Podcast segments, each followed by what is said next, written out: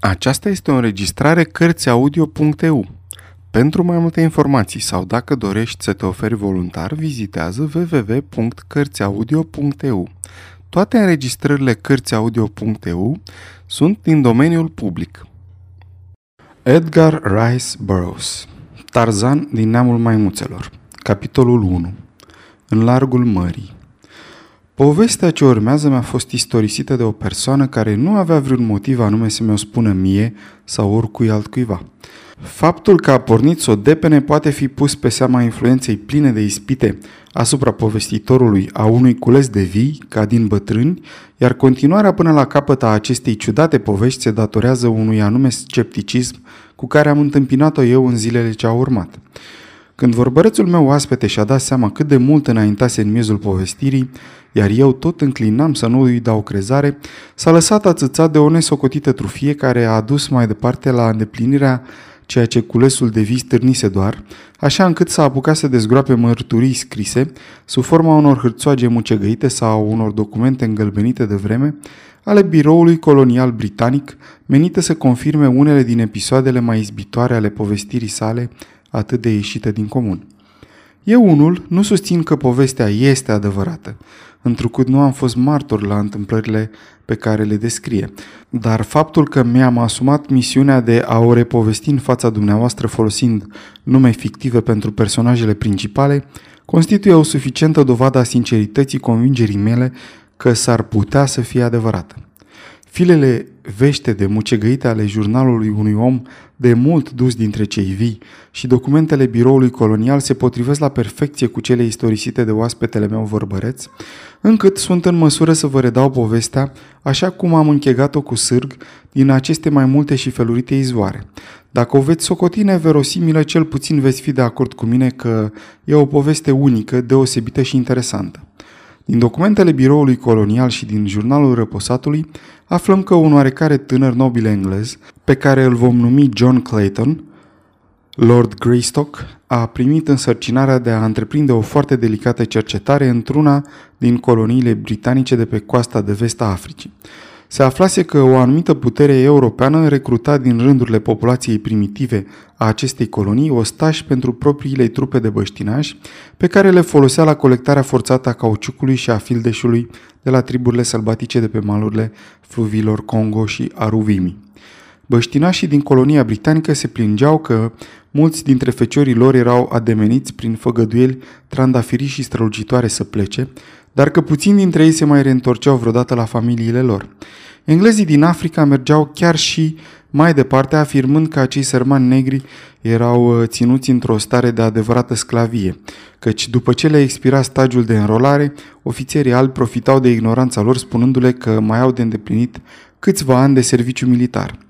Prin urmare, biroul colonial l-a numit pe John Clayton într-o nouă funcție în Africa de Vest britanică, dându-i instrucțiuni confidențiale cu privire la o temeinică investigație a felului nedrept în care erau tratați supușii britanici de către o putere europeană prietenă. De ce anume a fost trimis el este lipsit de importanță pentru povestirea noastră, deoarece oricum nu și-a întreprins cercetarea neajungând vreodată la destinație. Clayton era tipul de englez pe care te simți tentat să-l asociezi cu monumentele nobile ce comemorează istorica împlinire a o mie de bătălii victorioase. Un bărbat puternic, viril din punct de vedere spiritual, moral și fizic. Ca statură depășea înălțimea obișnuită. Ochii erau cenușii, trăsăturile regulate și precise. Avea acea ținută pe care ți-o dă o sănătate desăvârșită, robustă, influențată de anii de instrucție militară. Ambițiile politice îl îndemnaseră să ceară transferul din armată la biroul colonial, ceea ce ne face să-l aflăm, deși încă foarte tânăr, însărcinat cu o importantă misiune în serviciul reginei. Când a primit numirea menționată, John Clayton a fost entuziasmat și îngrozit în același timp. Avansarea îi apărea drept o bine meritată răsplată pentru un serviciu sârgăunicios și destoinic și ca o trambulină spre alte funcții de mai mare importanță și responsabilitate. Dar, pe de altă parte, numai cu trei luni în urmă, o luase în căsătorie pe onorabila Alice Rutherford, iar gândul de a transplanta această tânără și frumoasă fată în primejdile și singurătatea Africii tropicale îl îngrozea. De dragul ei, Clayton era gata să refuze numirea, însă Alice nici nu voia să audă de așa ceva. Din potrivă, stărui să accepte și să o ia cu el în călătorie. De bună seamă, au existat și mame, și frați, și surori, și mătuși, și verișoare care și-au exprimat felurite păreri asupra problemei în cauză. Dar ce sfat anume au dat fiecare în parte, istoria nu pomenește. Știm numai că într-o dimineață senină din luna mai a anului 1888, John Clayton, Lord Greystock și Lady Alice s-au îmbarcat la Dover pentru Africa.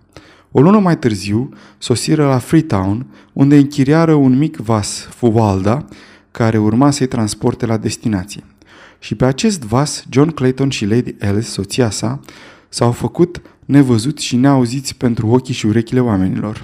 Două luni după ce vaporul ridicase ancora și ieșise din rada portului Freetown, o jumătate de duzină de nave de război britanice străbăteau Atlanticul de Sud, căutând urmele pasagerilor sau ale micului vas, și numai după ce epava a fost descoperită pe țărmul insulei Sfânta Elena, lumea s-a convins, în sfârșit, că Fuvalda s-a scufundat cu toți cei care erau la bord, drept care cercetările abia începute au fost oprite.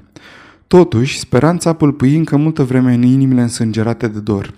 Fuvalda, o embarcațiune de vreo 200 de tone, era un vas de tipul celor des întâlnite în comerțul de coaste din Atlanticul de Sud, vase ale căror echipaje erau alcătuite din drojdia marinarilor, criminali scăpați de sub ștreang și cuțitari de toate rasele și naționalitățile.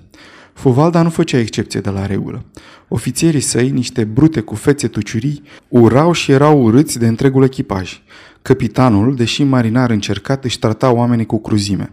În relațiile sale cu echipajul nu cunoștea, sau cel puțin nu se slujea decât de două argumente, un par ascuțit și un pistol, ceea ce nu însemna că adunătura pestriță peste care stăpânea ar fi înțeles și de altele.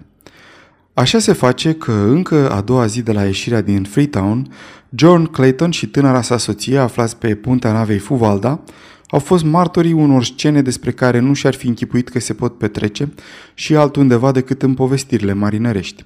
În dimineața celei de-a doua zile a fost făurită prima verigă din ceea ce avea să fie un lanț de împrejurări ale unei vieți, aparținând cuiva care la vremea aceea încă nu văzuse lumina soarelui, o viață cum nu a mai existat o a doua în istoria omului. Doi marinari spălau puntea vasului Fuvalda, secundul era de gardă, iar capitanul se oprise să schimbe o vorbă cu John Clayton și cu Lady Alice. Cei doi mateloți se trăgeau de andăratele spre micul grup care stătea cu spatele spre marinari. Se apropiau din ce în ce până când unul dintre ei ajunse drept în spatele capitanului.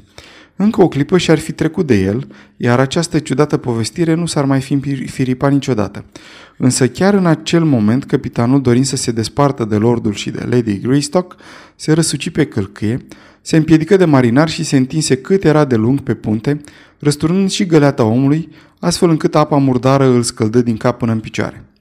O clipă scena a părut caragioasă, dar numai o clipă. Cu o rafală de înjurături cumplite, cu fața năpădită de vălul purpuriu al furiei și al ofensei, capitanul își redomeni echilibrul și, repezindu-i o lovitură crâncenă, îl doborâ pe marinar. Omul era mărunt și mai în vârstă, fapt care dădu gestului un caracter și mai brutal. Celălalt matelot însă nu era nici bătrân, nici mărunt. O namilă de bărbat vânjos ca un urs, cu niște mustăți negre fioroase și un grumaz de taur bine înfipt între doi omoplas masivi. Când își văzut tovarășul prăbușindu-se, se ghemui pe vine și cu un mărit gros se năpustia asupra capitanului, făcându-l dintr-un singur pumn zdravă să cadă în genunchi. Din roșu vânăt, chipul ofițerului deveni alb ca varul, pentru că aceasta însemna răzmeriță. Ori de răzmerițe mai avusese el parte în brutala sa carieră și se pricepuse să le înnăbușe. Fără să se ridice măcar în picioare, își făcă pistolul din buzunar și trase direct în matahala musculoasă care se înălța în față ei.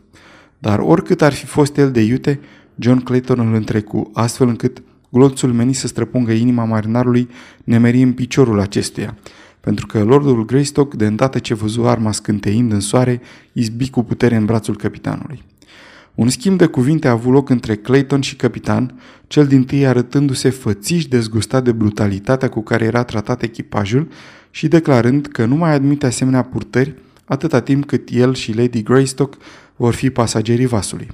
Capitanul era pe punctul de a da un răspuns usturător, dar se răzgândi și întorcându-i spatele se îndreptă spre pupa, negru la față și bombănind de mama focului.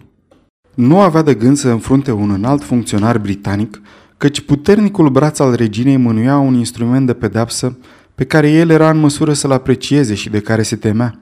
Flota engleză care știa să-și atingă ținta. Cei doi mateloți se ridicară a nevoie în picioare, cel mai bătrân ajutându-i cameradului rănit să se culeagă de pe jos.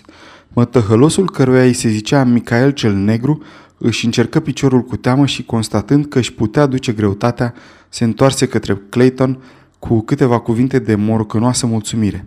Deși rostite pe un ton ursuz, se vedea că vorbele lui erau binevoitoare. Cum își termină micul discurs, se răsuci pe călcâie și se îndreptă șchiopătând spre prova, cu intenția vădită de a zădărnici orice încercare de discuție. Câteva zile, soții Clayton nu-l mai văzure deloc, iar capitanul, ori de câte ori era obligat să le vorbească, nu le acorda decât un mormăit posac.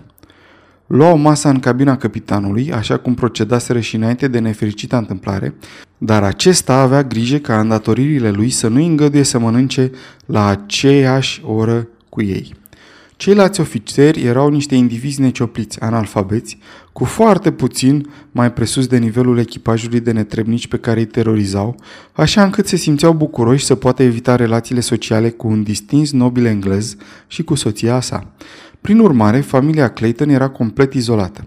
Acest lucru se potrivea de fapt cu propriile lor dorințe, dar în același timp îi depărta de viața micului vas, astfel încât le lipsea posibilitatea de a fi la curent cu întâmplările zilnice, care aveau să culmineze în curând cu o sângeroasă tragedie.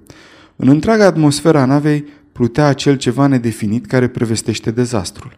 Aparent atât cât își putea da seama Clayton, pe micul vas totul se desfășura în tocmai ca și înainte – dar se simțea un curent subteran care îi purta pe amândoi spre o neștiută amenințare, deși nu rosteau niciun cuvânt despre acest fapt unul față de celălalt. A doua zi după rănirea lui Michael cel Negru, Clayton ieși pe punte la timp pentru a zări patru mateluți, cărând pe brațe trupul unui camarad în nesimțire, în timp ce secundul, ținând un par greu în mână, se zgâia amenințător la micul grup de marinari întărâtați. Clayton nu puse nicio întrebare, de altfel, nici nu era nevoie, dar peste încă o zi, când silueta masivă a unei nave britanice de război se profilă la orizont, fu aproape gata să ceară transferarea lui și a lui Lady Alice pe acel vas, fiind pradă unor temeri crescânde că la bordul degradantei și mohorâtei Fuvalda nu-i puteau aștepta decât necazuri. Către ora prânzului se aflau la distanța de la care se puteau face auziți de nava britanică, dar când Clayton se găsi pe punctul de a-i cere capitanului trecerea pe celălalt vas, fu izbit de ridicolul unei astfel de pretenții. Ce motiv ar fi putut invoca față de comandantul navei regale pentru a solicita întoarcerea în direcția din care abia venise? Și dacă o să le spună că doi marinari răzvrătiți au fost tratați cu asprime de către ofițerii lor, ori să râdă pe sub mustață și nor să atribuie dorința lor de a părăsi nava decât unui singur motiv, lașitatea. John Clayton, Lord Greystock, nu ceru să fie transferat pe vasul de război. Târziu în acea după amiază îi contemplă catargele topindu-se departe la orizont, dar nu înainte de a fi aflat ceea ce îi confirmă temerile cele mai negre și îl făcu să se blesteme singur pentru falsa mândrie care îl împiedicase cu câteva ore mai înainte să-și pună tânăra soție la adăpost în siguranță, atunci când siguranța era încă posibilă și nu ca acum spulberată pe veci. Pe la mijlocul după amiezii, matelotul cel vârstnic și scund, care fusese doborât de capitan cu câteva zile în urmă, se înființă pe punte, la parapetul unde Clayton și soția sa urmăreau silueta masivului vas de război mistuindu-se în zare. Bătrânelul freca de zor barele de alamă și se apropie încetul cu încetul până când, ajuns în dreptul lui Clayton, îi spuse cu glas căzut. O să fie un iad pe vasul acesta, sir. Luați-mi aminte la vorbele mele. O să fie iadul pe vas. Ce vrei să spui, omule?" întrebă Clayton. Cum? N-ați văzut ce se întâmplă? N-ați văzut cum prăsila de diavol care capitanul și cu ciracii lui au snopit în bătăi jumătate din echipaj? Numai ieri două capete crăpate și trei astăzi. Dar Michael cel negru e om de inimă și nu el tipul care să rabde așa ceva. Nu el omul. Luați aminte la vorbele mele, sir. Vrei să spui om bun că echipajul are de gând să facă o răzmeriță? întrebă Clayton. Răzmeriță? exclamă bătrânelul. Răzmeriță? Au de gând să facă moarte de om, sir. Luați aminte la vorbele mele, sir. Când? Se apropie, sir, se apropie lovitura. Nu spun când, căci și așa am vorbit prea mult, dar v-ați arătat inimos acum câteva zile și m-am gândit că să pot face să vă dau de veste. Da, să vă țineți gura, sir, și când o ți auzim pușcături să coborâți în cabină și acolo să stați. asta e tot, numai să vă țineți gura, că dacă nu vă treziți cu un plumb în coaste. Luați aminte vorbele mele, sir. Și bătrânul își văzu înainte de luxuit, îndrepărtându-se de locul unde se aflau Claytonii. A naibii de veselă perspectivă, Alice, zise Clayton. John, trebuie să-l previi de îndată pe capitan. Poate că tulburările mai pot fi înlăturate. Bănuiesc că așa ar trebui să fac. Și totuși, din motive pur egoiste, îmi vine să-mi țin gura. Orice ar avea de gând să facă, pe noi doi ne vor cruța din recunoștință pentru că am luat partea individului aceluia, Micael cel Negru. Dar dacă or să-și dea seama că i-am trădat, nu or să ne arate pic de îndurare, Alice. John, datoria ta este una și bună și ea este de a lua partea autorității investite. Dacă nu-l avertizezi pe capitan, vei fi la fel de vinovat de cele ce vor urma ca și când ai fi luat parte la urzirea complotului și ai fi ajutat cu mintea și cu mâinile tale la înfăptuirea lui. Draga mea, văd că nu înțelegi, stărui Clayton. Eu nu mă gândesc decât la tine. Prima mea datorie e față de tine. Capitanul și-a tras singur toată pacostea asta pe cap, așa încât, de ce să-mi risc eu și să-mi supun soția la cine știe ce orori de neconceput, într-o încercare, zadarnică probabil, de a salva de propria nebunie barbară. Nici nu-ți poți imagina, scumpa mea, ce s-ar întâmpla după ce șleachta aceasta de ucigaș ar pune mâna pe fuvalda. John, datoria e datorie și niciun fel de speculații verbale nu o pot schimba. N-aș fi vrednică să mă numesc soția unui lord englez dacă mi-aș lua răspunderea de a-l încuraja să se sustragă de la o datorie limpede. Îmi dau seama de primejdea ce ar putea surveni, dar o voi înfrunta alături de tine. Facă-se voia ta, Alice, răspunse Clayton zâmbind. Poate că ne născocim singuri primejdile. Deși nu-mi place cum arată lucrurile pe puntea acestui vapor, s-ar putea totuși ca dracul să nu fie atât de negru. Poate că bătrânul marinar exprimă doar gândul bătrânei lui inimi ticăloase și nu vorbea despre fapte reale. O revoltă pe vas era un lucru obișnuit cu vreo sute de ani în urmă, dar ne aflăm în anul 1888, așa încât n-ar fi o întâmplare prea plauzibilă.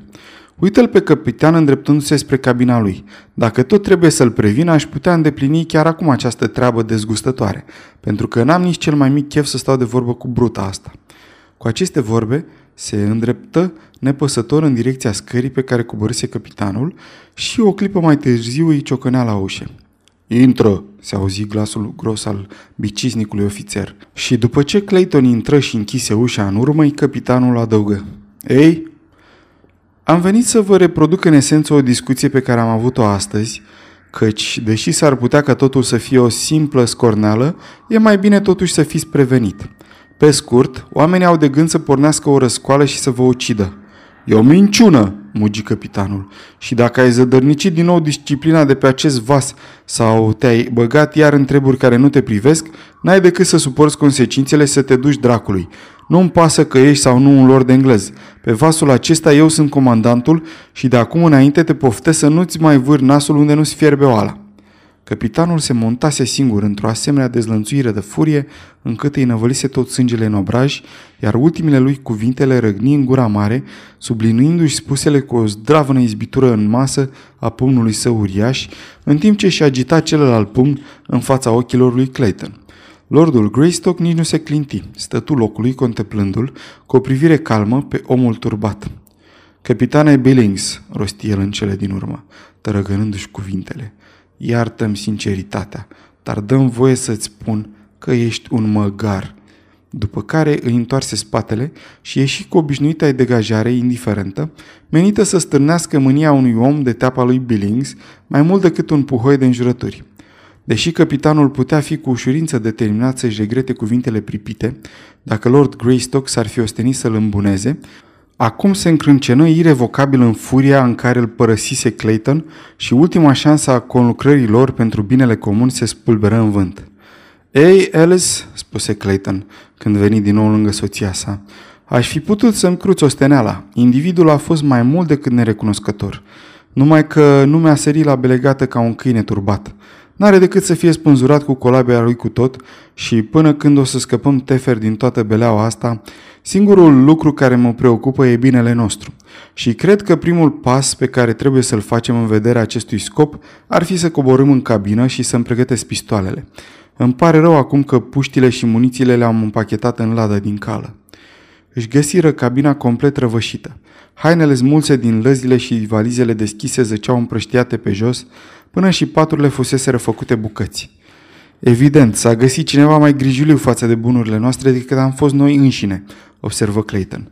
Hai, Alice, să aruncăm o privire și să vedem ce lipsește. O cercetare minuțioasă dădu la iveală faptul că nu lipseau decât cele două pistoale ale lui Clayton și mica provizie de gloanțe puse deoparte pentru ele. Exact lucrurile pe care le-aș fi dorit cel mai mult să mi le fi lăsat, spuse Clayton. Și faptul că au ținut să le aibă pentru ei și numai pentru ei e cât se poate de înfricoșător. Ce e de făcut, John?" întrebă soția lui. Poate că ai avut dreptate când ai afirmat că unica noastră șansă e aceea de a ne menține într-o poziție neutră. Dacă ofițerii vor fi în stare să împiedice revolta, atunci n-avem de ce a ne teme. Iar dacă răzvrătiții vor fi biruitori, singura noastră speranță ar consta în faptul de a nu le fi de jucat planurile și de a nu fi uneltit împotriva lor. Ai dreptate, Alice. Vom urma calea de mijloc. Când începură să facă ordine în cabină, Clayton și soția lui zăriră amândoi în același timp un petec de hârtie vârât pe sub ușe. Dar în clipa când Clayton se aplecă să-l ridice, observă cu imire că hârtia înainta singură spre interiorul cabinei, fiind împinsă înăuntru de cineva de afară. Iute și fără zgomot se îndreptă spre ușă și dădu să apese pe clanță ca să o deschidă, dar soția sa îl apucă de închetura mâinii. Nu, John, îi șoptia, ei nu doresc să fie văzuți, așa că nu ne putem îngădui să-i vedem. Nu uita că am hotărât să urmăm calea de mijloc. Clayton suruse și își lăsă mâna în jos. Stătura amândoi locului, urmărind înaintarea peticului de hârtie albă, până când, în sfârșit, acesta se opri pe podea dincolo de ușe. Clayton se aplecă din nou și îl ridică. Era o foaie de hârtie albă, soioasă, împăturită stângaci într-un pătrat zdrențuit. Când o despăturiră, dă dură peste un mesaj simplist, aproape ilizibil, trădând o mână neînvățată cu meșteșugul scrisului. Tălmăcit, era un mesaj de avertisment către Clayton, cerându-i se să nu raporteze lipsa pistoalelor sau să nu cumva să repete cele ce îi mărturisise bătrânul marinar, căci altfel îl pândește moartea. Cred că va trebui să fim cuminți, rosti Clayton cu un zâmbet jalnic. Tot ce putem face este să stăm nemișcați și să așteptăm orice ar fi să vină. Sfârșitul capitolului 1